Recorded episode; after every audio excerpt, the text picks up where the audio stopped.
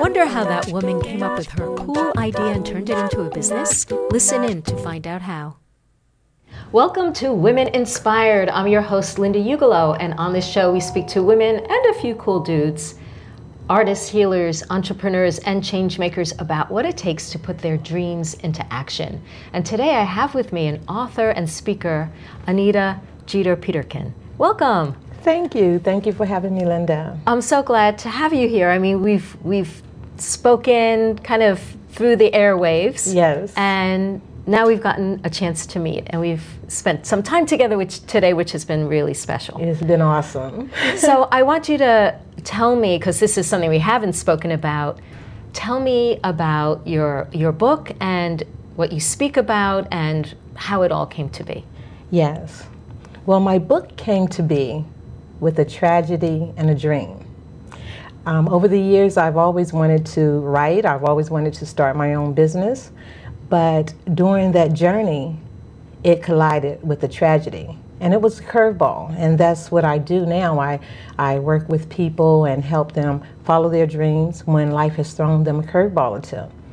And my curveball, the one that collided with my dream, it was me being diagnosed with breast cancer over 30 years ago at the age of 23. Wow. Yeah, I was given one year to live. I was going into stage four breast cancer. I had three little children, and my doctors told me that I would probably not survive the year. Oh.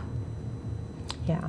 So I have taken my life experiences, the tragedies, the curveballs, the goods, the ups, and the downs, and I have turned it into a blessing to others. So I share my story and I reach out to women through speaking, through writing, through workshops, and also through what I call my Me, Myself, and I days that my foundation, which is Wrapped in Pink Breast Cancer Organization, we do the Me, Myself, and I days for women that are going through, have gone through, or are facing treatment or breast cancer.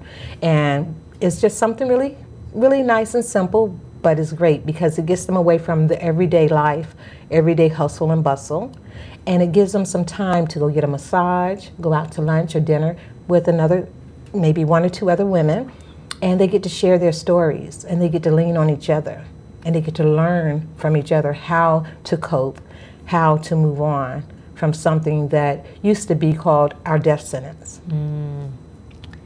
Wow, it's quite a story, but I want to go back yes. to when you were 23. Yes. Three kids. Three kids. I just cannot imagine what that must have felt like. What how how did you like what did what did you do to turn it around? What was going on in your mind if you remember? Or you must because you write yes, about it. Yes. What was going on in your mind? How did you make the the diagnosis or the prognosis a different one for yourself? Absolutely.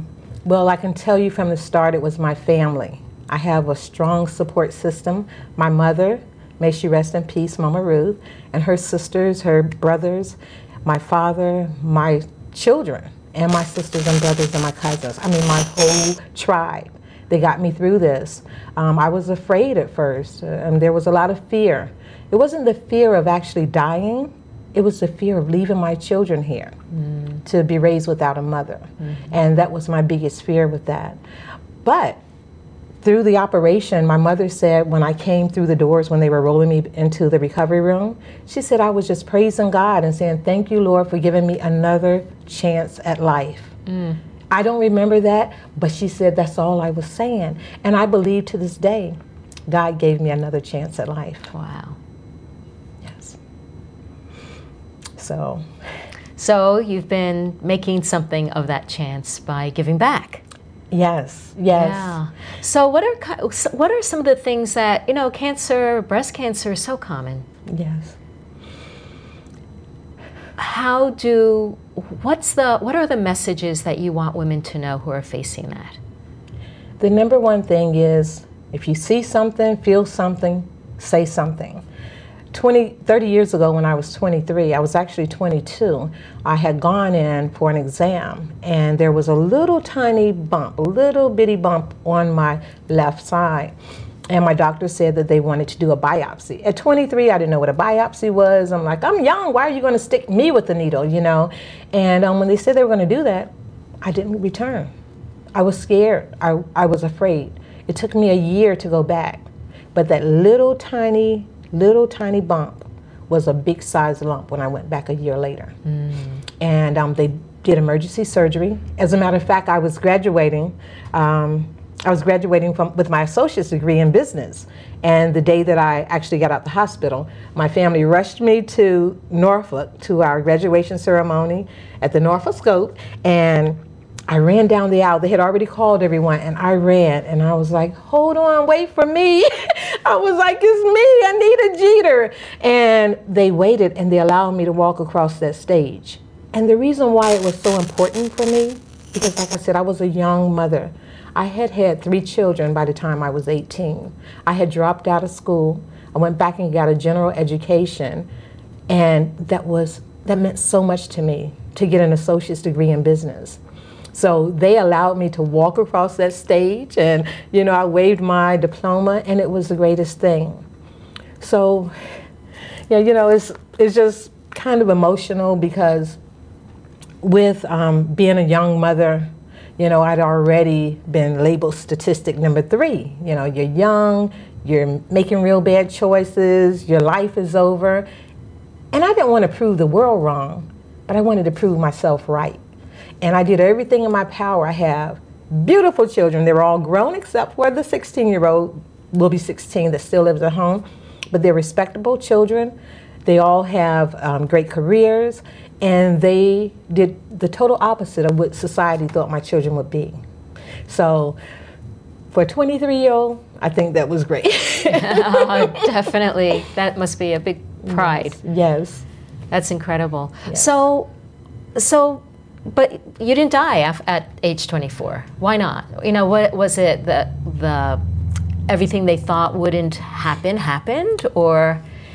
I think it was a, uh, it was a lot of things. One, it was God. I know God saved me. He he he he gave me another chance at life.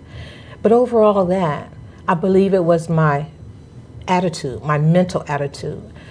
I went through that year. Yeah, I was afraid here and there, but for the most part, I was like, I don't have it. You know, I, I, I, fought it. I fought it with all my might. And I woke up every morning. I was ready to live. I was ready to raise my children. I was ready to move on with the same things that I've always done. You know, when I woke up, I'm like, wait a minute, I'm still here. I can walk, I can see, I can talk. Wait a minute, I'm still alive. Yeah. So I my motto today is it's a great day to be alive. So let's live it. Yeah. Every day that you wake up, you're yeah. alive and you get another chance to live it. Wow. And that's I think that's what really got me through those years and of course the support of my family. Mm-hmm. Wow. Yeah. And you're still doing that. Still doing still it. Still doing it. yes. so yes, awesome. Yes. So so the first thing you're uh, what you would recommend to other people is don't wait. Don't wait. What, what's the next thing? The next thing is fear only has as much power as you give it. I was afraid at 23 what might have come. I, I, I, didn't even think I had breast cancer. I was just afraid of the needles. But I gave that fear power. And I gave it enough power that it could have taken my life. So I said, when you have that fear, dig deep down inside way down inside and pull up all the hope, the faith, and the trust that you have, have with yourself and you have with God.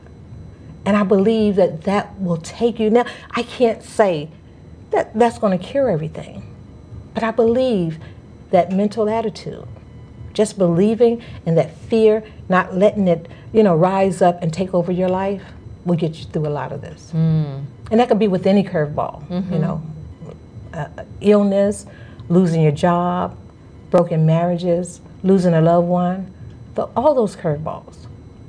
When that fear comes up, have all the faith, hope, and trust that you can possibly have in yourself and in God to get you through that. Mm. Yeah. well, I, I've been doing a fair amount of research these days about the, the biochemistry of emotion. Mm and and fear in particular because as a coach and I help people overcome fear Yes. generally in being in front of the camera or mm-hmm. going on stage but the when we are afraid of course there's a lot of cortisol and adrenaline going through the body and a little bit of stress Yeah. is shown to be very helpful Yes. a little bit Yes. but if you have a lot of that going through, it really shuts down a lot of the body's functioning. So, what you seem to be saying is don't let those chemicals, you know, drown you, No. but pull out another set of chemicals where you feel trust and you feel gratitude Yes. and live from that place. Absolutely. So whatever time we have, and of course we all are time limited, right? Right. Whatever time we have, we can live with that attitude. Yes. Absolutely. Absolutely. That's beautiful.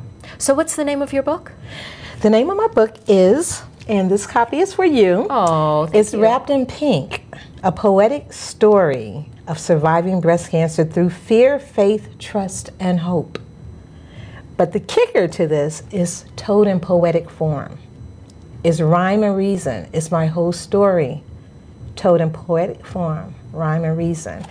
And the way this book came about, I've been wanting to write a book for years, but um, I wanted to write about my experience so that I could reach a wider, a bigger um, amount of people, so that you know maybe this book would touch someone that was going through, give them that little bit of hope, that little bit of faith that can just take them over. You know, because a lot of people, when they lose faith, they lose hope, they stress and they worry and have that fear, it causes more illness than what really is there. So, my aunt, my aunt Ruby Taylor, and my cousin Keisha, they came and um, they picked me up in Connecticut, Stamford, Connecticut, took me to a hotel, put me up for a night because I was like, oh, we don't want to write. And I tell you, they prayed over me. And when they left that room, I fell asleep. And when I woke up, I just started writing. And the words were just, they were just flowing from my head to my fingers to the pen to the paper. I didn't know what was going on. I couldn't believe it, but it was just going. And it was, everything was in poetic form. Everything was rhyming. It was my story. It was what had happened to me. And the next morning, that book was almost completed. I put that notebook away for about a week and just totally forgot about it. And I was talking to one of my daughters. I have a daughter, Latoya, Avisha. My son, Victor, and Andre. I gotta say something to them. But I was talking to um, Navisha. I was like, oh, I have this book. And I looked in it. I was sitting out waiting for a train. And lo and behold, there was a book that had been written that I really had almost no memory of doing. I really questioned myself, like, did you do this? It was my handwriting, so I knew it was me. It wasn't typed, it was handwritten. And that book was Birth. And then it was so great. I had a book release event in Hampton, Virginia, and that's where I'm from, Newport News in Hampton. And all my family and friends came out. Everyone was dressed in pink and white. Uh, the place was beautiful. And we released the book. And I just moved on with that and I started promoting the book, starting speaking more about breast cancer awareness, and just taking the organization to a different level. Wow, what a story. That's incredible. Yes, yes. So now you also have a like a mentoring business also. What is that called? I do. It's called Empower to Produce. And I worked on this for a couple of years. I invested in myself, I invested in coaching, training to um, put this business together because it was going to start out as a sales, you know, because I love sales. I, that's what I do on my nine to five. I'm a salesperson. I love being called a salesperson because I'm a good one. I, I, I don't mind that title because I take care of my customers, I give them what they want, and then I give the, co- the company what they want, and I give myself what I want. But um, last year, when I was about to launch my business, another curveball hit me. I was hit from behind, and uh, the lady was going about 55 miles per hour. And my head hit the back of the seat, a bucket seat, and I had a real bad head injury. And still to this day, I'm you know being treated for it, but it's a lot better. And although I wanted to not launch my business. I went on and did the launch anyway, but I had to kind of put it to the side for a little while because I really couldn't think, I couldn't focus. Anything that had to do with my brain um, working, it hurt. So I had to put that off for a little while, but I'm back into it now. And I love, I just love inspiring women, you know what, men, you know, a few good men, inspiring them, uh, motivating them, and igniting them to take action so that they can follow their dreams, even when life throws them a curveball. So, who who are your mentees? Are they women who are wanting to leave the jobs they have and do something different? Are they moms that have been at home? What's there it's a it's a wide range of women. It's women that just want to do things that either they procrastinated on, they felt like they didn't have the confidence to do, or they just kind of gave up and put that dream on a shelf and said I'll do it later. Mm. So these are the women these are the women that I like, you know, mentoring. These are the women that I like reaching out to because I've been in their shoes and I have the experience and I can show them that curveball does not have to take you down. Mm. Wow. I well, I'm inspired. Whenever I feel like a curveball hits me, I know who to call. I guess I'm going to be titled the curveball queen. yeah, yeah, for sure. Yes, yes. Wow, that's great. So I have a box I call a wild card pick, mm-hmm. where I just invite people to pick a card and to see to just speak a little bit about what it means to them in their business or in their life would you do that? Yes. It's yours. Oh. My card is titled Letting Go. Mm. Hmm. That's deep. Based on my wonderful time I've had with you today. And I tell you, I, I don't believe that things just happen for uh, by circumstance. I believe everything happens for a reason. And the time I spent with you today and the vibe that I've had all day has been something that has been really sticking me in the side. I started this business or this organization, Wrapped in Pink, to help women. And I was funding a lot of it out of my own pocket with the help of little, you know, fundraisers here or there. And it came to the point where I really couldn't help the women that I had sought out to help. But I felt bad because I was like, this is breast cancer. God saved my life. He gave me this book. I'm not supposed to earn any money off of it. I'm not supposed to make this a business. But it's wrong. And and I know it's been it's been sticking me in the side because God has been saying, let go of your thoughts. This isn't about you. This is about me. This book was written from me. Your circumstances were given by me. You are here because of me. So let go and let God. This is letting go and let God. Mm. I can't help people if I can't help myself. And I can't help myself if I'm taking everything from me to put out to try to help other people.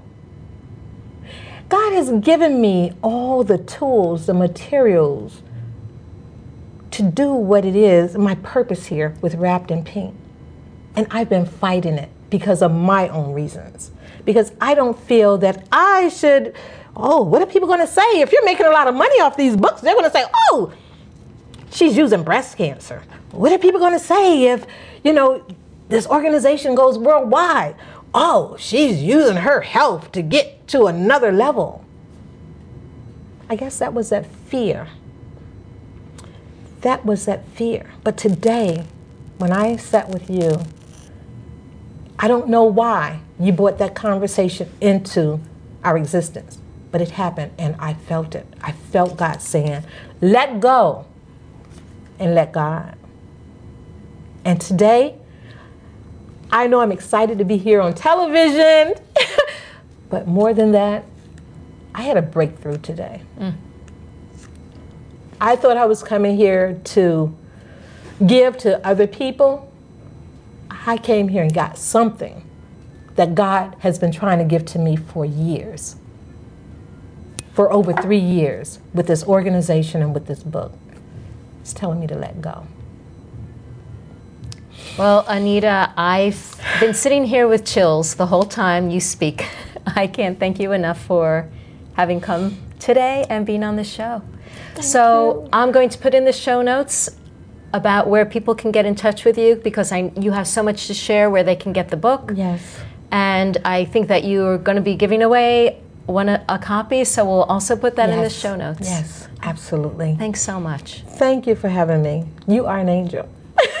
you are. You're an angel to women and the platform that you give us to share our stories. Thank you. Thank and you. thank you all for coming on to Women Inspired. Please catch us in the next, next episode. Thank you for listening to Women Inspired. The show is recorded live in the studios of Bedford TV in Massachusetts. Music courtesy of Sheikh Gamin. If you like this episode, please leave a review or comment. You can subscribe to the podcast in iTunes or watch all the TV episodes of Women Inspired with the show notes and links at www.lindaugelow.com forward slash TV.